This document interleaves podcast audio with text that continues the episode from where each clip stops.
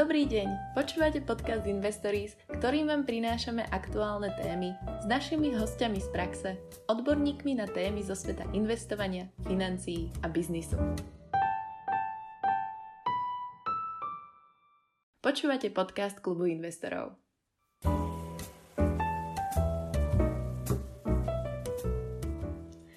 Akciový trh nám ponúka veľké množstvo spoločností a možnosť ich kúpy na burzách rôznych krajín celého sveta.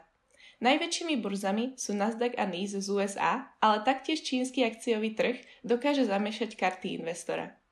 Čínsky akciový trh je ovplyvnený rôznymi faktormi a jedným z najdôležitejších z nich sú regulácie od komunistickej vlády tejto krajiny. Preto Čína ponúka investorom veľké príležitosti na investovanie do veľkých úspešných spoločností, ale zároveň so sebou nesie veľa nástrach a vysoké rizika, o ktorých si v dnešnej epizóde podcastu Investory spovieme viac.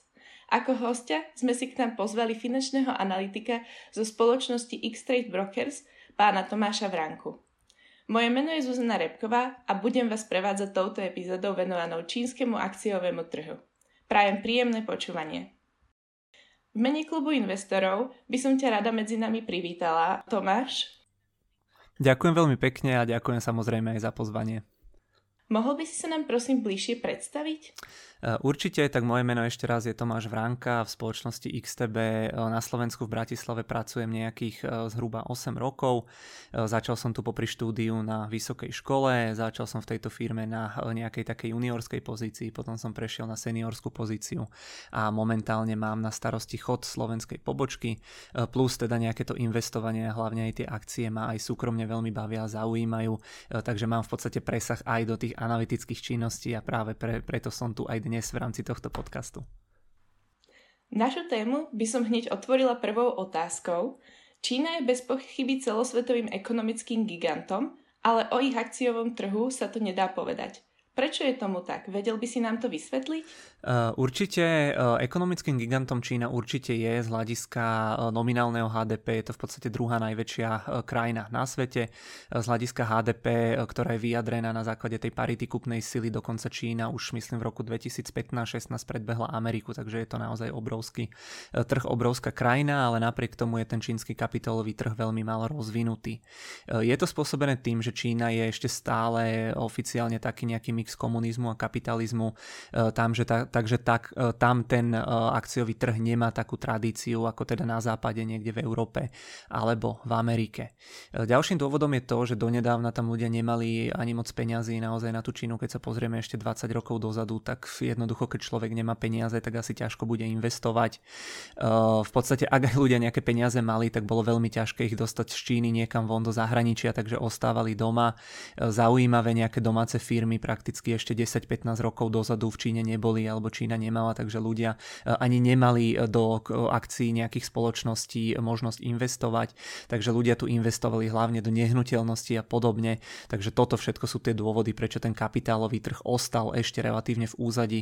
To sa ale teraz e, hlavne tie posledné roky myslím mení, ale k tomu sa dnes určite ešte dostaneme, takže v skratke asi takto tie dôvody. Pri každom trhu sa potrebujeme sústrediť na niečo iné, čo je najdôležitejšie a čo treba sledovať. Mohol by si nám vysvetliť podstatu čínskeho trhu, čo treba sledovať v médiách, prípadne na aké čísla sa treba zamerať? Jasné, ten trh má viacero špecifík, niektoré už som spomenul teda v tom úvode, že je to nejaký mix toho komunizmu, kapitalizmu a tak ďalej, ale ešte by som tam doplnil napríklad to, že je to najväčšia krajina na svete z hľadiska počtu obyvateľov, myslím, že pri tej Číne sa pohybujeme niekde okolo 1,4 miliardy, takže naozaj obrovský trh, keď dáme dokopy nejakú 330 miliónovú Ameriku a k tomu aj Európsku úniu, tak sme stále možno na polovici obyvateľov, takže to je proste enormne veľká krajina, enormne veľký trh a práve aj z tohto dôvodu je zaujímavý. HDP v Číne rastie posledné roky eh, o nejakých možno, neviem, 6, 7, 8, 9%. To sú hodnoty, ktoré sú v západnom svete naozaj enormné. Eh, v Číne veľmi výrazne rastie aj miera urbanizácie. Ľudia sa tam stiahujú do miest, ktoré majú milióny až desiatky miliónov obyvateľov, takže naozaj tam sú mesta, ktoré keď dáme dokopy Českú republiku a Slovensko, tak proste takéto veľké mesta sú, takže to je naozaj pre nás nepredstaviteľná krajina krajina. Ľudia v tých mestách bohatnú, chcú v podstate nejaké tie západné kapitalistické výrobky, výrazne tam rastie spotreba. Čína sa čoraz viac digitalizuje, je to naozaj technologická veľmoc, to môžeme vidieť na proste autách, notebookoch a podobne. Naozaj 10 rokov dozadu, keby niekto povedal, že si ide kúpiť nejaký čínsky mobil, tak asi by sme ho vysmiali, ale vidíme, že dnes je to teda špička, takže v tam tých špecifik toho čínskeho trhu je naozaj veľa a aby som ešte nezabudol, tak veľmi dôležité je tam aj to, že napríklad Facebook alebo Alphabet, to znamená materská spoločnosť Google, tam nemôžu podnikať, takže nie je tam ani toľko tej prirodzenej konkurencie ako v iných krajinách.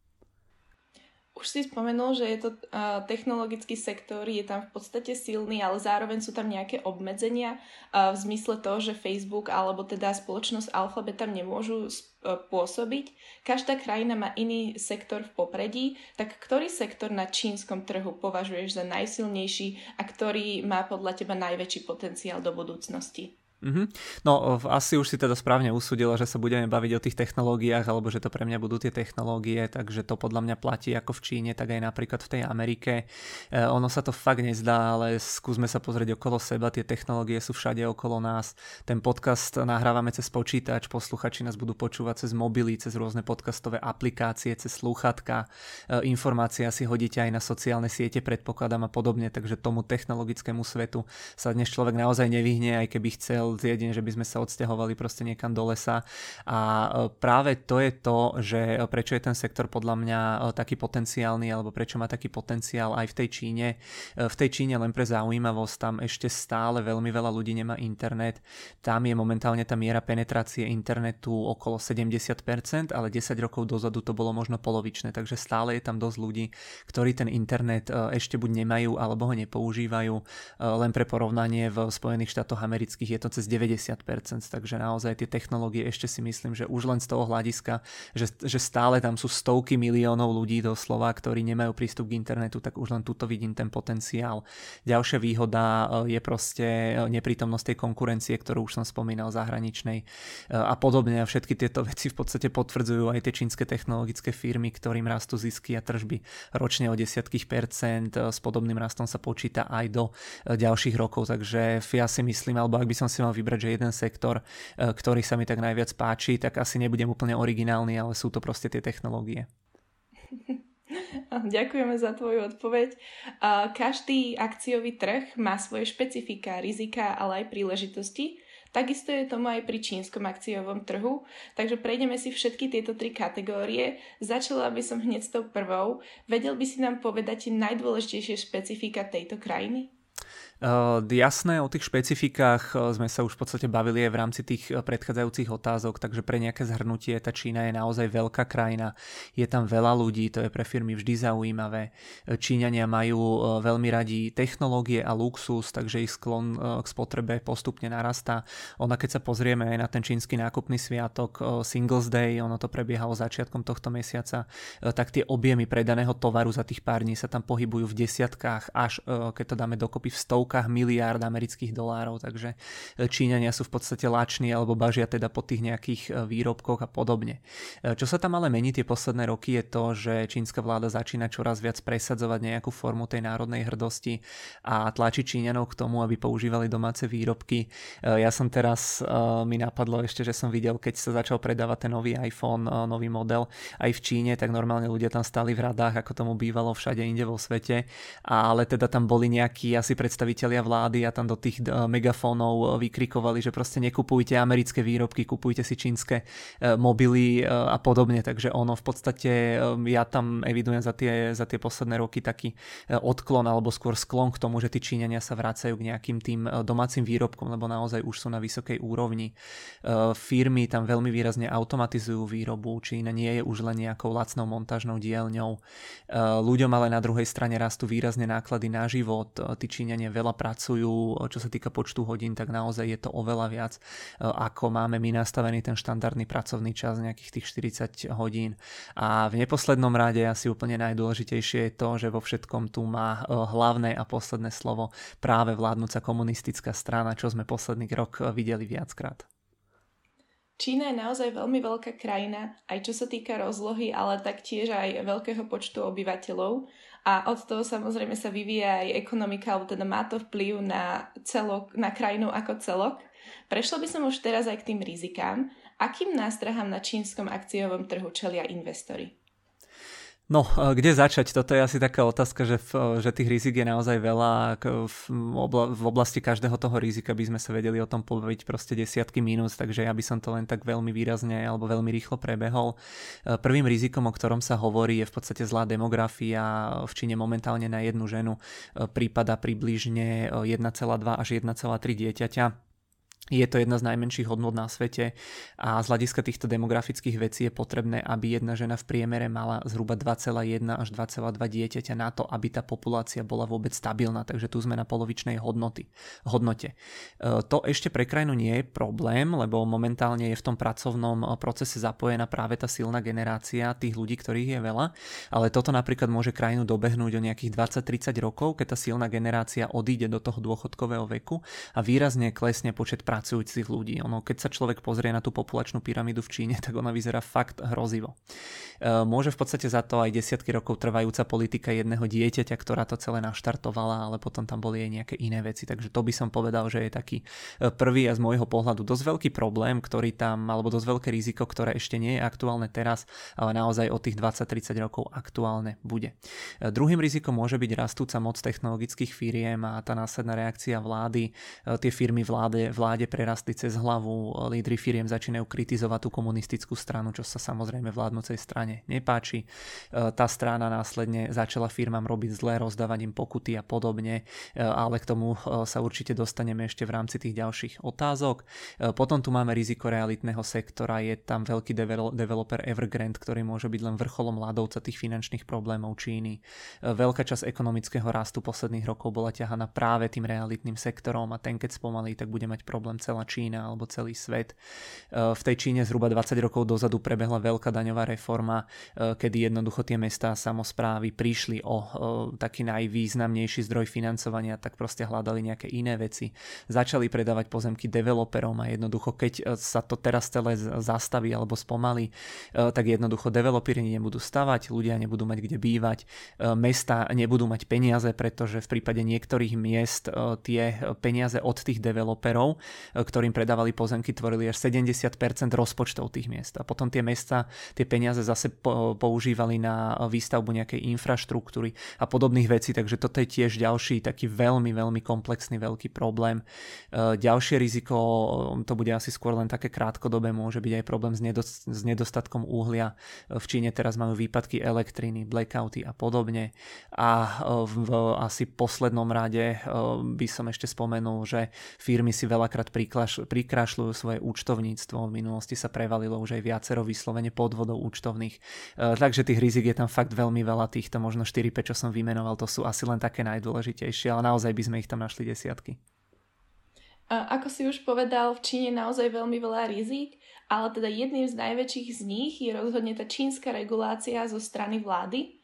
Prečo je toto oveľa väčší problém e, v Číne ako v USA? Jasné, to je veľmi dobrá otázka, pretože logicky uh, tie firmy sa regulujú proste všade, regulujú sa v Európe, regulujú sa v Amerike, ale v Číne je to problém uh, z toho dôvodu, alebo tam by som tú príčinu hľadal hlavne v systéme súdnictva nejakého vymoži- uh, nejakej vymožiteľnosti práva ako takého, keď si zoberieme napríklad tie Spojené štáty uh, americké, tak uh, ak tam nejaký štátny orgán chce žalovať alebo regulovať nejakú firmu, tak to ide pred súd, firma sa môže odvolať, obhajovať, súd počúva argumenty a na základe toho rozhodne.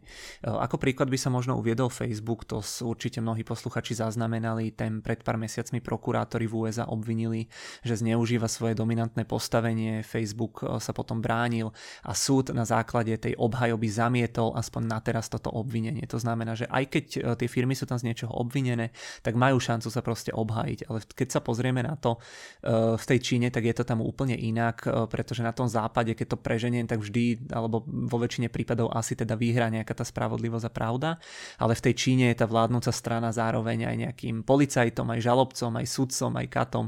To znamená, firmy sa tam nikdy neodvolávajú, lebo jednoducho vedia, že by si s tým e, možno spravili ešte viac zle. Takže je to len taká spravodlivosť na oko, že akože sú tam tie regulačné orgány, ale jednoducho sú tam proste proforma, čo povie vládnúca strana, tak jednoducho to sa tam zrealizuje. Takže toto je podľa mňa ten hlavný rozdiel medzi tým, že prečo je iná tá regulácia inde a prečo je iná v Číne. A moju ďalšiu otázku by sa určite spýtalo veľmi veľa ľudí a je to ohľadne manipulácie dát. Myslíš si, že dáta z Číny môžu byť skreslené alebo manipulované? Napríklad množstvo vyťaženého železa alebo súvahy čínskych firiem. Náražem presne na to, že ako má mať investor dôveru pri výbere spoločnosti a môže o to veľmi ovplyvniť eh, v rozhodovaní, že si nezvolí práve čínsku spoločnosť. Uh-huh. Tu by som možno trochu s nadsázkou alebo humorne e, povedal alebo poznamenal, že nie je otázkou, či sú tie dáta prifarbované, ale nakoľko sú prifarbované. Hej, to už sme videli viackrát v minulosti, že naozaj to úplne e, nesedelo a že historicky sa veľakrát ukázalo, že firmy to, tie svoje účtovné veci upravovali, preceňovali aktíva tak, aby účtovne dosahovali vyššie zisky a podobne. Myslím, že dokonca pár týždňov dozadu v rámci posledných kvartálnych výsledkov nejaká firma, myslím, že to bol Tencent, čínsky, to je nepodstatné, ale uh, tie firmy alebo ten Tencent naposledy vytvoril v podstate polovicu svojho zisku práve na základe nejakých účtovných operácií, precenenia aktív a podobne, takže tam naozaj uh, tým, že tie firmy nie sú auditované nejakými americkými, európskymi proste spoločnosťami, ktoré by jednoducho vedeli tam odhaliť tieto veci, tak je to také, že človek uh, tomu proste buď verí alebo neverí. Hej. Aj keď tomu človek verí alebo neverí, tak ako nemá ako si 100% potvrdiť alebo vyvrátiť tú, ten svoj svoj názor, takže tam naozaj tá transparentnosť eh, historicky veľakrát sa ukázala, že je úplne minimálna a tá dôveryhodnosť eh, je tam naozaj celkovo proste nízka, aj čo sa týka tých vecí, čo ty si povedala, aj čo sa týka nejakých údajov HDP, proste exportu, čo, čo krajina sa, sama o sebe ako keby reportuje. Takže naozaj tá dôveryhodnosť, veľmi by som sa tam na to nespoliehal, že to, čo tie firmy alebo to, čo tá vláda proste hovorí alebo ukazuje čísla, že sú 100% 100% pravdivé. Uh, taktiež by som sa vrátila znovu k tej uh, vláde a k reguláciám. To je dnes veľmi dôležitá téma. V podstate ovplyvňuje to celé investovanie pre všetkých investorov. A mohli by sme povedať, že sektoru, respektíve firmám sa darí len vtedy, ak sú ospevované vládou? E, určite áno, ja ak by som mohol, tak by som tu uviedol taký jeden e, krásny príklad, úplne exemplárny, kde si to môžeme ukázať. Určite poznajú poslucháči čínsku spoločnosť Alibaba, jej zakladateľ Jack Ma. Bol minulý rok ešte jeden z úplne najbohatších Číňanov, alebo myslím, že dokonca najbohatší Číňan. Začal ale už trošičku kritizovať tú čínsku vládu, povedal v nejakom rozhovore, že čínsky finančný systém je niekde na úrovni záložne, že čínsky finančný systém vôbec nie je systém a jednoducho zazneli z jeho úst dosť také e, tvrdé slova. E, následne potom na niekoľko týždňov zmizol, normálne e, sa strátil z povrchu zemského, nikto nevedel, čo sa s ním stalo, kde je, čo je, či žije, či nežije a podobne. Následne sa potom asi po mesiaci a pol, ak si správne pamätám, ukázal a myslím, že povedal, že všetko v pohode, že on iba oddychoval alebo niečo v tomto zmysle. Práve vtedy mala vstupovať na burzu aj jeho ďalšia spoločnosť End Group. Ten vstup ale čínsky regulátor pár dní pred začatím toho procesu úplne stopol monopol, následne potom prišla vlna regulácií, firma dostala miliardové pokuty, e, čínsky prezident potom následne začal používať e, termín spoločná prosperita a firmy e, začali zrazu dobrovoľne, v úvodzovkách dobrovoľne hovorím, prispievať na túto spoločnú prosperitu čínskeho ľudu a podobne, takže následne potom po viacerých takýchto ranách začala táto firma raziť filozofiu, že sa teda ospravedlňuje za všetko, čo spravila, za všetko, čo povedala, že je teda pravda všetko, z čoho je teda obvinená Takže asi aj tá Alibaba pochopila, že jednoducho, kým neuzná, že kto je v krajine tým reálnym pánom, tak jednoducho nebude mať pokoj. Takže aby som to zhrnul, myslím si, že v Číne určite budú mať pokojný život iba e, tie firmy, ktoré budú podnikať tak, aby sa to vláde páčilo. Presne ako si sa pýtala v tej otázke. Um, to nie je veľmi dobré asi pre celý svet, ale mm. tam je to krajina, ktorá sama seba reguluje, sama seba posúva ďalej, ale taktiež sama sebe môže ublížiť. Uh, už sme si teda prešli prvé dve kategórie a to sú špecifika a rizika. Teraz by som prešla k tým príležitostiam pre investorov. Aké sú najväčšie príležitosti aj pre investora zo Slovenska alebo Českej republiky na čínskom akciovom trhu? Uh, uh, tak jednoznačne môžeme povedať, že sú tie čínske firmy veľmi lacné, veľakrát sú monopolmi a keby v podstate tie firmy podnikali napríklad v Amerike, tak si dovolím tvrdiť, že by boli možno dvoj, troj, štvornásobne ako keby drahšie, takže práve je tam tá, ja to nazývam nejaký ten čínsky discount alebo čínska proste zláva práve z toho dôvodu, že jednoducho sú tam tieto rizika. Tie lacné akcie sú pre investorov pochopiteľne veľmi príťažlivé, obzvlášť keď tá firma naozaj každým rokom rastie a má veľmi dobré čísla čísla. E, vyberať sa teda z tých e, čínskych firiem určite dá, prípadne sa dá kúpiť aj nejaké ETF na čínsky trh ako celok pre ľudí, ktorí by sa báli e, vyslovene vyberať nejaké jednotlivé firmy. Tam čisto teoreticky sa môže stať, že vláda prestane robiť zle tým firmám, čínska ekonomika sa zotaví, problémy toho Evergrandu sa vyriešia, vyriešia sa problémy s uhlím a podobne a následkom toho si viem predstaviť, že naozaj, ak by sa aspoň časť týchto vyššie uvedených problémov vyriešila, tak tie firmy môžu enormne, enormne začať rásť a pridávať desiatky, prípadne stovky percent. Takže to si myslím, že to sú také tie najväčšie e, príležitosti na tom trhu, že jednoducho je tam teraz to rozpoloženie faktorov natoľko negatívne, že podľa mňa už o moc viac negatívne byť nemôže a už sa to môže len zlepšovať, ale môžem sa samozrejme míliť, tá Čína už mi to veľakrát dokázala, že niečo som si myslela, e, potom to bolo trošku inak. Pokračovala by som ďalšou veľkou témou čínskeho trhu. Akciový trh v Číne sa nedokázal zotaviť po prasknutí bubliny v rokoch 2014 až 2015. Mohol by si nám opísať, aké boli dôvody vzniku a prasknutia tejto bubliny? Uh, jasné, tam tých dôvodov bolo viacero a išlo skôr o súhru viacerých menších dôvodov. Prvým dôvodom bolo spomalovanie rastu HDP e, v Číne alebo teda celosvetovo. Druhým dôvodom boli veľké výkyvy e, v cenách ropy a energií. Ďalej by sa možno tiež spomenul, že išla aj obdobie, kedy bola neistota na trhu celkovo kvôli e, Grécku. Skloňoval sa tam odchod Grécka z Európskej únie, nejaká myšlienka proste, proste celkovej tej nejakej ekonomickej integrácie, či to bol dobrý nápad. To Grécko sa vtedy pohybovalo na hrane bankrotu a jednoducho tie trhy neistota vždy desí.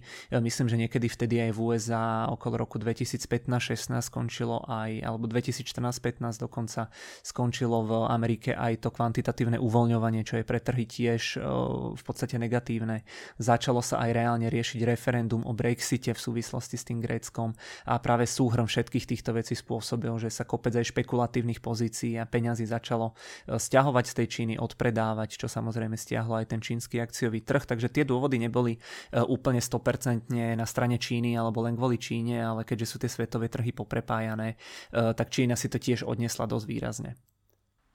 Určite sa dnes nevyhneme porovnávaniu rôznych svetových trhov. Vedel by si možno porovnať čínsky akciový trh s tým americkým alebo európskym? V čom sa líšia a v čom sú podobné? Jasné. Uh, tam v podstate, ak sa bavíme o týchto troch trhoch, tak uh, každý je úplne z môjho pohľadu diametrálne odlišný. Začal by som tou Európou. Uh, v rámci Európy z hľadiska akciového trhu nám dominujú väčšinou firmy zo starých sektorov, nejaké tie automobilky, priemysel, neviem, potravinárstvo, chémia z menšej časti a podobne. Väčšina firiem má desiatky až stovky rokov, sú stabilné, ale bez, nejakej, bez nejakého výraznejšieho rastového potenciálu. Firmy vyplácajú stabilné dividendy, trendy, avšak európsky trh e, v podstate zaspal dobu e, a chýbajú mu nejaké inovácie alebo teda nejaké drahšie firmy, chýba tu rizikový kapitál e, a podobne. Takže ten európsky trh je taký konzervatívnejší, nudnejší, ale to nemusí byť vyslovene zlé, len proste nie je to pre všetkých. Potom tu máme tu Ameriku, tu zase dominujú technologické firmy, v Amerike veľa rizikového kapitálu, firmy sa tam neboja skúšať nové veci, americké firmy vyplácajú globálne oveľa nižšie dividendy, pretože sú oveľa viac rastové zaujímavé a veľa z nich stále investuje. A na záver tu teda máme tú Čínu, ktorá je špecifická z viacerých hľadisk, ktoré sme si spomínali. E, na jednej strane tu máme aj dravé rastové technologické firmy, ktorým ale momentálne robí zle tá vlastná vláda. E, Čína je tiež liahňou nových automobiliek, hlavne teda elektroautomobiliek. Tam by som spomenul e, názvy Xpeng, NIO alebo BYD. To sú tri asi také najznámejšie čínske automobilky, ktoré u nás nie sú ešte príliš známe, ale ale naozaj celosvetovo, proste hlavne v Číne, v Ázii a čiastočne už aj v Amerike začínajú predávať niektoré z nich už dosť veľké objemy a podobne. Takže sú tu v Číne aj technologicky naj, najvyspelejšie firmy v niektorých oblastiach, ktoré napríklad vyrábajú aj batérie do elektroautomobilov. Existuje taká firma CATL, je skrátka, myslím, že sa volá Contemporary Amperex Technologies. To je firma, ktorá by mala byť technologicky úplne najpokročilejšia z celého sveta. Vyrába baterky do automobilov aj európskych a amerických, takže tá Čína je v podstate v tomto skôr ako keby podobná tej Amerike až teda na tie zásahy vlády, ale samozrejme v tej, v tej Číne okrem týchto inovatívnych firiem je aj kopec tradičných firiem, rôzny ťažiari, telekomunikačné spoločnosti, banky a podobne. Takže tá Čína je možno taký prienik tej Európy a Ameriky, ale skôr by som povedal, že, že už tie posledné roky to smeruje skôr k tomu americkému nejakému modelu. Keď sa pozrieme na rok 2021 spätne, čínsky akciový trh bol pod neustálou palbou negatívnych informácií. Do nepriazne štátu sa dostal technologický, edukačný a hráčky, hráčský sektor. Ako je možné, že práve Evergrande spôsobila krátkodobú globálnu paniku, nakoľko je to uh, spoločnosť, ktorá pracuje s nehnuteľnosťami, developerská spoločnosť a nie je to práve jeden z tých sektorov, ktorý sa dostal do nepriazne štátu. Jasné, na prvý pohľad 100% e, akože to dáva takú logiku, presne ako ty si hovorila, e, ale ak sa na to pozrieme bližšie, tak práve Evergrande je z tých vyššie uvedených firiem v podstate jediná, ktorá môže e, spôsobiť nejaké celosvetové ekonomické problémy. Ty si tam spomínala, myslím, ten technologický, edukačný a hráčsky sektor. Ten technologický sektor, ak má Alibaba problémy, nie je to pre svet nejaký systémový problém, proste je to problém pre tú firmu a pre jej akcionárov. Rovnako tiež nie je problém problém, keď Čína obmedzí hranie hier pre deti. Tam myslím, že prišlo nejaké také obmedzenie, že deťom do 18 rokov e, obmedzili hranie hier do, e, do troch hodín týždenne, myslím, ak sa nemýlim. Takže tiež ekonomicky proste pre svet nie je to nejaký, e, nejaká veľká rana alebo nejaký problém. Svetovú ekonomiku v podstate nezaboli ani to, keď Čína zakáže súkromným firmám doučovať deti. Takže na to, keď sa tak podrobnejšie pozrieme, tak akože nie sú tam nejaké systémové rizika. Ak sa ale pozrieme na ten Evergrande, tak ak by tá firma firma zbankrotovala a s ňou aj nejaké ďalšie naviazané firmy plus iní developery, eh, tak čínske mesta by prišli o veľmi veľkú časť eh, zdrojov financovania. Eh, to by spomalilo výdavky na infraštruktúru, kopec ľudí by prišlo o prácu. Čínska ekonomika tvorí aj drvivú časť dopytu po niektorých komoditách posledné dekády. Hliník, zinok, meď, železná ruda kopec iného. Mnoho z týchto vecí sa dováža z iných krajín, napríklad z Austrálie. A ak si to všetko zrátame, tak to už je vec, ktorá by takýmto spôsobom spôsobom mohla mať presah e, aj do ekonomik iných krajín, že jednoducho spomalí sa to v Číne, Čína bude mať menej peňazí, stiahne to svetový rast, stiahne to proste rast Austrálie, Austrália môže byť zase spojená s niečím iným. E, takže ak by skrachoval Evergrande alebo nebodaj ešte nejaký ďalší iný developery, tak by mohla prísť naozaj veľmi veľká reťazová reakcia, ktorá by sa takýmto spôsobom e, mohla preniesť aj do iných sektorov a krajín. A to je práve to, čo desí ten svet. Môžeme povedať, že realitný trh v Číne za posledné roky stagnoval a dalo sa očakávať, že niektorí developeri začnú pocitovať finančnú tieseň, lenže málo kto tušil, že sa to stane práve Evergrande. Aký faktor ovplyvnil najviac Evergrande, že sa to stalo práve tejto spoločnosti? Uh, tam by som v podstate úplne nepovedal, že ten sektor až tak stagnoval. Ono tie ceny nehnuteľnosti a tempo výstavby práve že rástli vysokým tempom posledných približne 20 rokov až na nejaké výnimky. Tie posledné roky to možno trošku uh, spomalovalo, ale celkovo keď sa pozrieme na to, že koľko ľudí sa presťahovalo do miest alebo žije v nejakých nových bytoch, tak naozaj sú to veľmi veľké čísla. Tie problémy Evergrandu sa v podstate kopili už teda desiatky rokov. Úlohu tam zohráva tá daňová reforma, ktorú už som teda spomínal, potom potom aj nejaké možnosti alebo obmedzenie možnosti financovania stavebných projektov, ktoré zaviedla vláda a podobne. Takže tí developeri si museli hľadať rôzne iné pofidernejšie spôsoby financovania. E, tie čínske firmy sú naozaj veľmi výrazne zadlžené. E, ak si zoberieme ten korporátny dlh v Číne, tak je zhruba dvoj až trojnásobne vyšší e, ako napríklad v Amerike, v Británii a podobne. Takže naozaj tie firmy tam dlhujú veľa peňazí. Konkrétne developeri dlhujú veľa peňazí bankám, ale aj bežným ľuďom. Byty tam išli natoľko na dračku, že niektorí developeri požadovali 100% zálohy už 5 rokov pred termínom dokončenia.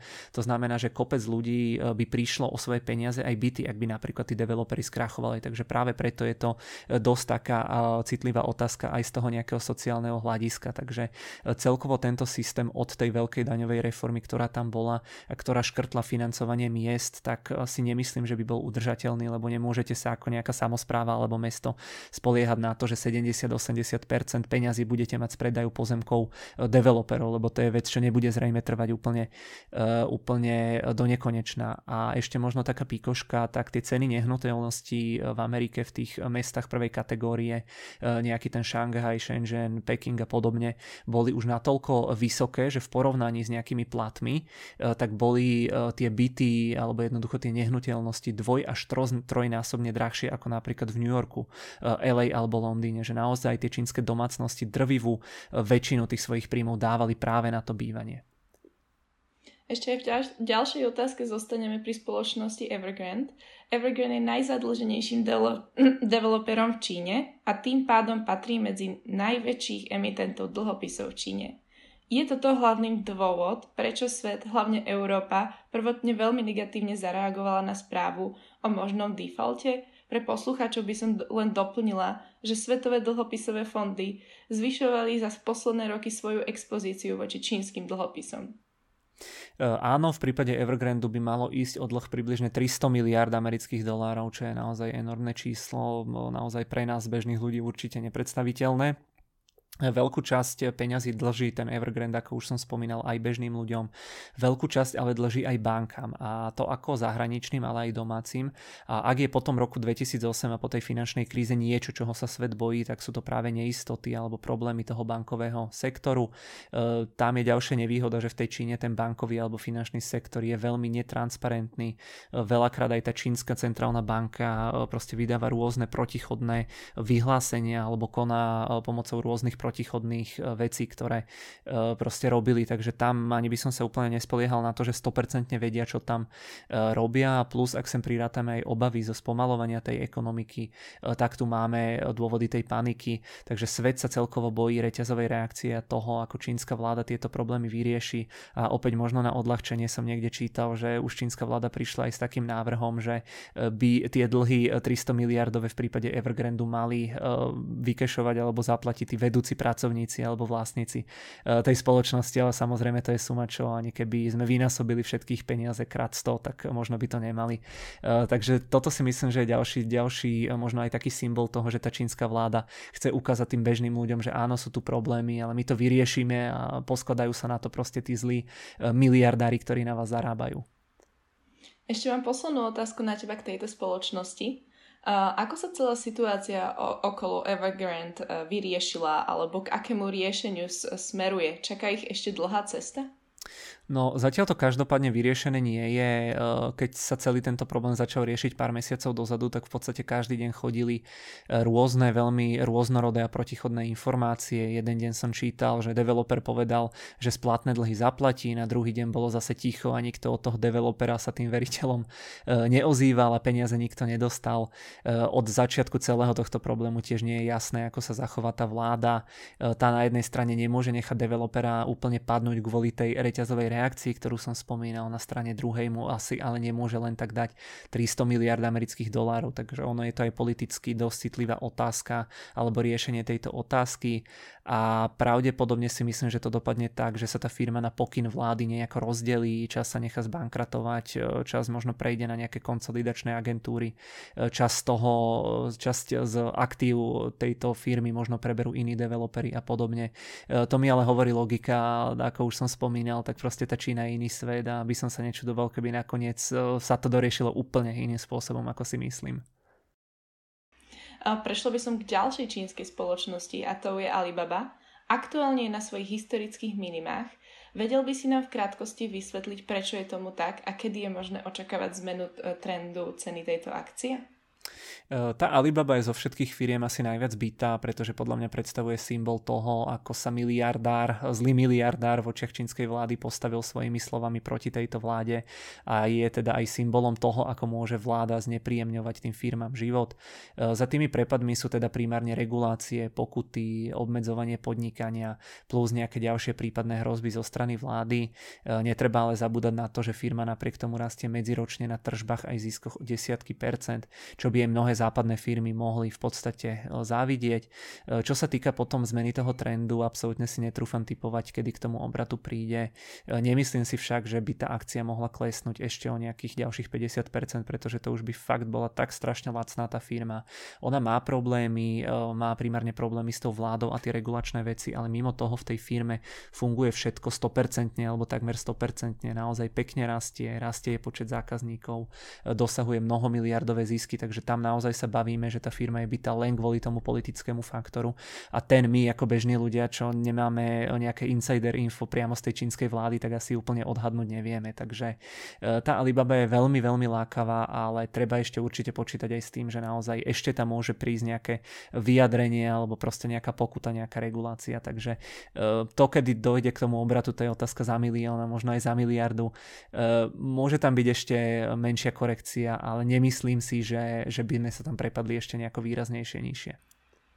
V predchádzajúcich minútach tohto podcastu sme si povedali zo pár podrobností o problémoch dvoch veľkých spoločností z Číny. Odhalujú tieto kolapsy problémy na čínskom akciovom trhu? Je vôbec možné tieto problémy vyriešiť alebo sa budú len naďalej prehlbovať a, a postihnúť ďalšie veľké spoločnosti? Eh, tak ono riešiteľný je samozrejme každý problém, otázne sú len dopady tých riešení. V prípade Alibaby to systémový problém určite nie je, tam si myslím, že ako to nejaké veľké riziko eh, mimo eh, teda pre tú samotnú Alibabu a tých akcionárov asi teda nebude. S tým Evergrandom aj na základe toho, čo už sme sa bavili, je, je to ale horšie, je to ale zložitejšie, tam sa to proste zbiera o desiatky rokov. Nie je to o nejakých regulačných veciach, ale vyslovene o tom zle nastavenom systéme. Tam to určite to riešenie bude zdlhavé zdlhavé a hlavne aj drahé e, bude vyriešiť tento problém.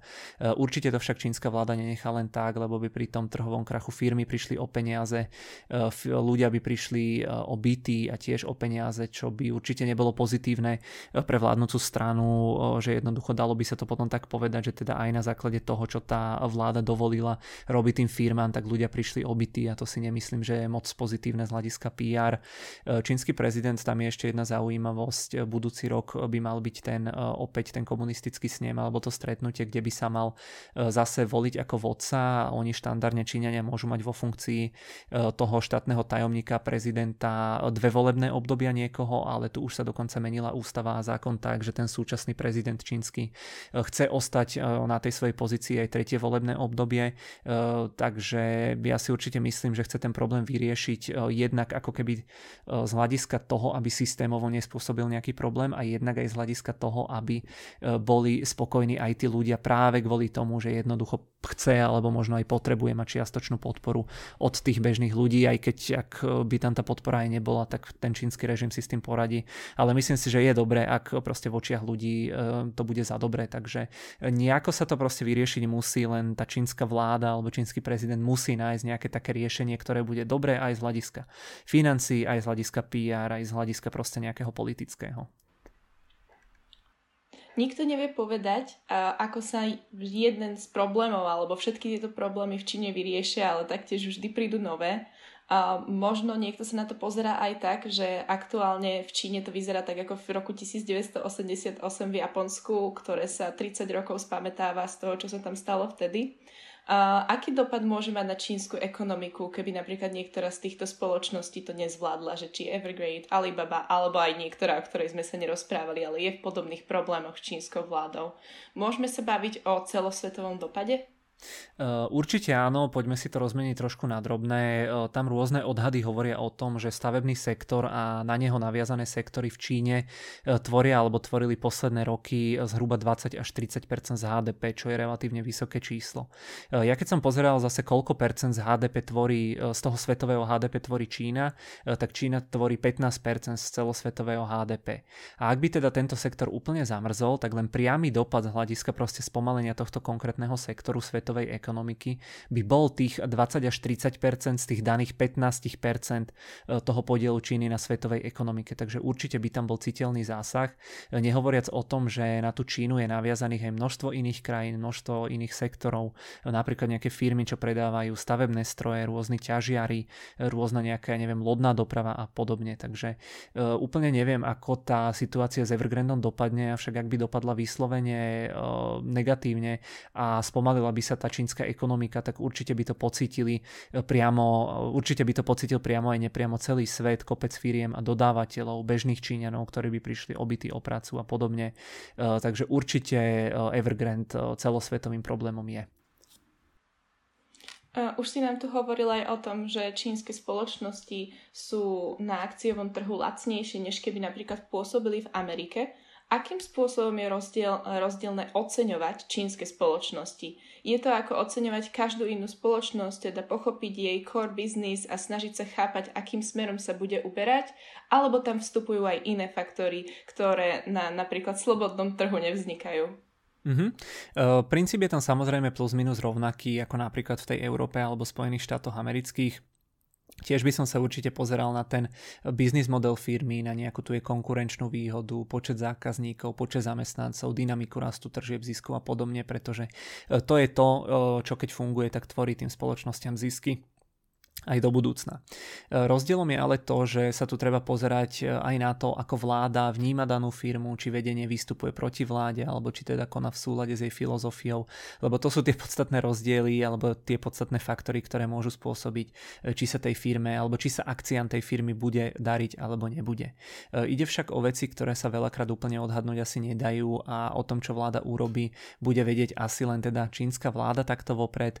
Práve preto môže, môže byť možno možno lepšie alebo lepšou voľbou pre väčšinu ľudí práve nejaké etf kde je tých firiem niekoľko desiatok a jednoducho je to riziko trošičku e, rozdiverzifikované a tam je to viac menej o tom, že či e, človek verí tej Číne ako celku, či verí čínskej ekonomike, či verí tomu, že sa tá demografia nejako vyrieši e, a podobne. Ale ten základný princíp pri tom oceňovaní tých firiem si myslím, že všade vo svete by mal byť rovnaký, len plus tu je proste ten regulačný alebo ten vládny faktor. Tak už sme skoro na konci nášho podcastu. Povedala by som, poďme si to teda zhrnúť. Na čo by sa mal investor pripraviť, keď sa už rozhodol investovať do čínskych spoločností? Keď to porovnáme s európskym alebo americkým trhom, je čínsky trh volatilnejší oproti európskemu alebo americkému? A čo je dôležité mať určite na pamäti predtým, než začneme investovať do čínskych akcií? Tak v prvom, rade, e, v prvom rade sa treba určite pripraviť na vyššiu mieru rizika, ale aj na vyšší potenciálny výnos. E, tá volatilita je jedna z vecí, ktorá je väčšia práve v Číne, e, keďže sa tam určité hrozby nevstrebávajú postupne ako v prípade tých amerických alebo európskych firiem, ale veľakrát je to naozaj nárazové a skokové, tam zo dňa na deň sa môže tá situácia úplne otočiť. Môže výsť naozaj nejaká správa, že proste vláda ide regulovať tú a tú firmu a to sú naozaj aj ako keby medzidenné zmeny na tých akciách veľmi výrazné výrazné. E, treba sa tiež zmieriť s tým, že sú tam proste tie rizika, že tá transparentnosť dát nie je moc vysoká, e, že sa zo dňa na deň e, môže v podstate objaviť čokoľvek nové, môže sa tam prevaliť nejaký škandál. Myslím, že minulý rok sa prevalil škandál spoločnosti Luckin Coffee, o tej sa hovorilo ako o nejakom čínskom Starbuckse. Veľmi pekne rástla tá firma, až sa potom jedného dňa prevalilo, že tie čísla si úplne vymýšľali, že ich nikto neauditoval, nekontroloval zo dňa na deň tie akcie. Neviem, či neodpísali 90%, takže tam naozaj tá Čína je e, taký, e, taký veľmi divoký východ e, z tohto, z tohto pohľadu. Ale zase na druhej strane máme tu veľké a pekne zarábajúce firmy, ktoré by v USA stáli oveľa viac. Takže v rámci toho zhrnutia tu teda máme potenciálne veľmi, veľmi zaujímavé a lacné firmy, ale s veľmi vysokou mierou rizika. Tomáš, mám na teba už úplne záverečnú otázku. Ak by si si mal staviť na jednu, jednu ekonomiku, ktorá bude svetovou jednotkou povedzme o 10, 20 alebo 30 rokov, bola by to Čína alebo USA? Nepredpokladám iné možnosti, ale možno ma prekvapíš. uh, nie, nie, myslím, že určite uh, si dáva dve dobré možnosti. O tých 10 rokov to asi úplne povedať neviem, aj vzhľadom na to, uh, že teraz tá čínska ekonomika spomaluje, avšak o tých 20 rokov som presvedčený, že to bude práve tá Čína a myslím si, že do tej prvej trojky zase o tých možno 20-30 rokov sa určite zamieša najbližšie ešte aj India, pretože tiež je to veľmi rastový trh a podobne, takže možno by som si typol, možno budeme nahrávať podcast do 30 rokov, že si to nejako skontrolujeme, ale od tých 30 rokov možno by som to zaradil, že Čína, India, USA. Ďakujeme pekne za všetky tvoje odpovede a za príjemný rozhovor. Týmto by som dnešnú epizódu ukončila. V mene klubu investorov ti ďakujem Tomáš, že si prijal pozvanie do nášho podcastu Investories. Dúfam, že ti tento rozhovor spríjemnil deň a tešíme sa na prípadne ďalšiu epizódu s tebou v budúcnosti. Áno, bolo to super, ďakujem veľmi pekne aj za pozvanie a dúfam, že aj poslucháčom sa bude e, tento podcast páčiť. Ďakujeme za počúvanie nášho podcastu. Veríme, že sa vám dnešná epizóda páčila a zostaňte s nami v spojení na našich sociálnych sieťach Facebook, Instagram, LinkedIn a YouTube, kde vás informujeme o našich ďalších epizódach a ostatných formách vzdelávania klubu investorov. Prajeme pekný deň.